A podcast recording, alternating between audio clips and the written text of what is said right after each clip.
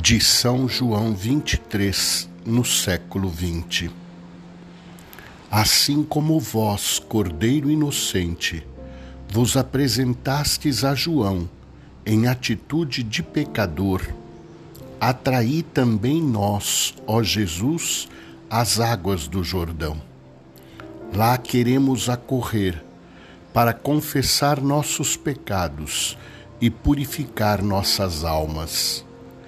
E como os céus abertos anunciaram a voz do vosso Pai, que em vós, Jesus, se comprazia, possamos ouvir em nosso íntimo a mesma voz do Pai Celeste, que em nós reconhece os filhos seus.